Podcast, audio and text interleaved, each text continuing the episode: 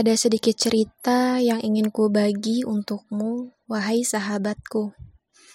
Kuharap kau tak jemu untuk sekejap mendengar kisahku. Aku dan Quranku. Inilah kisahku. Memilih untuk berkomitmen. Ini hanyalah harapan sederhana dari seorang fanatikus yang sangat mendalam sangka baiknya kepada keadilannya sebab jalan yang masih akan selalu terbentang di sana. Ya, masih seperti semalam, tepat pukul 23.45 waktu Indonesia Barat, aku kembali merenungi satu persatu jejak langkah kehidupanku.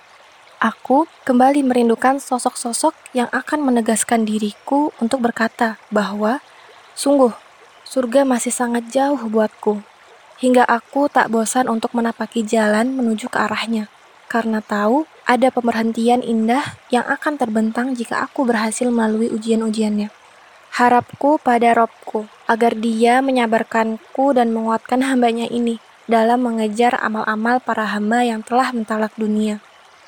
Sangka baik yang sangat mendalam melebihi bisikan-bisikan suuzon yang mematikan ikhtiar. Sangka baik yang tetap membuat aku dan kami bertahan untuk berlari dikejar lelah, jenuh, dan bosan. Sangka baik yang membuatku tak henti memulai lagi.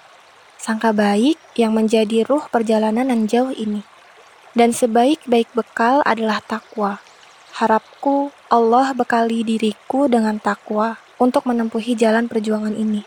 Pagi ini, hari ini, entah sudah kali keberapa, aku menulis tentang terminal yang penuh dengan rasa cinta, sebuah tempat persinggahan mengisi ruh kembali untuk berjuang di jalannya.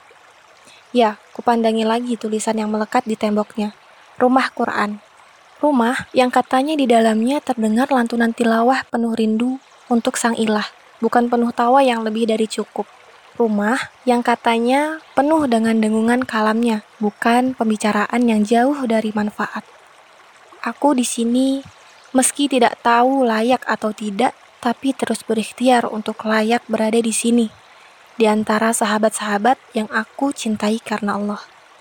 Kalimat demi kalimat ini kutuliskan, sekedar ingin berbagi kisah untuk diambil hikmahnya oleh siapa saja yang bersedia menyimak, agar siapa yang mendengarkan semakin mengerti betapa membahagiakannya berada di rumah ini. Dan kalau masih penasaran, bolehlah kiranya memasukkan diri barang setahun, dua tahun di sini. Masih ada ruang kosong untuk jiwa yang bersemangat mewakafkan waktunya untuk Quran bersama kami di rumah ini. Ya, ini tentang memilih dan memilah. Hidup ini adalah sebuah pilihan, dan pilihlah yang paling baik di antara yang baik. Seperti pagi ini, jika ingin memilih, aku ingin tidur saja, bukan menghafal. Tapi ini tentang indibat, tentang komitmen dari seseorang yang ingin menunjukkan kesungguhannya meraih cita sebagai ahlullah, keluarga Allah. Maka kupilih untuk duduk di teras depan rumah mungil ini. Bukan tidur, sama seperti mereka, sahabat-sahabatku. Kalau Allah ingin memperturutkan apa yang ada di hati, tentu aku akan memilih yang menyenangkan bagi nafsuku saja, tapi tidak bagi hati dan jiwaku. Begitupun kita, ada banyak pilihan, semuanya ada konsekuensi maka pilihlah yang terbaik dari banyak pilihan itu.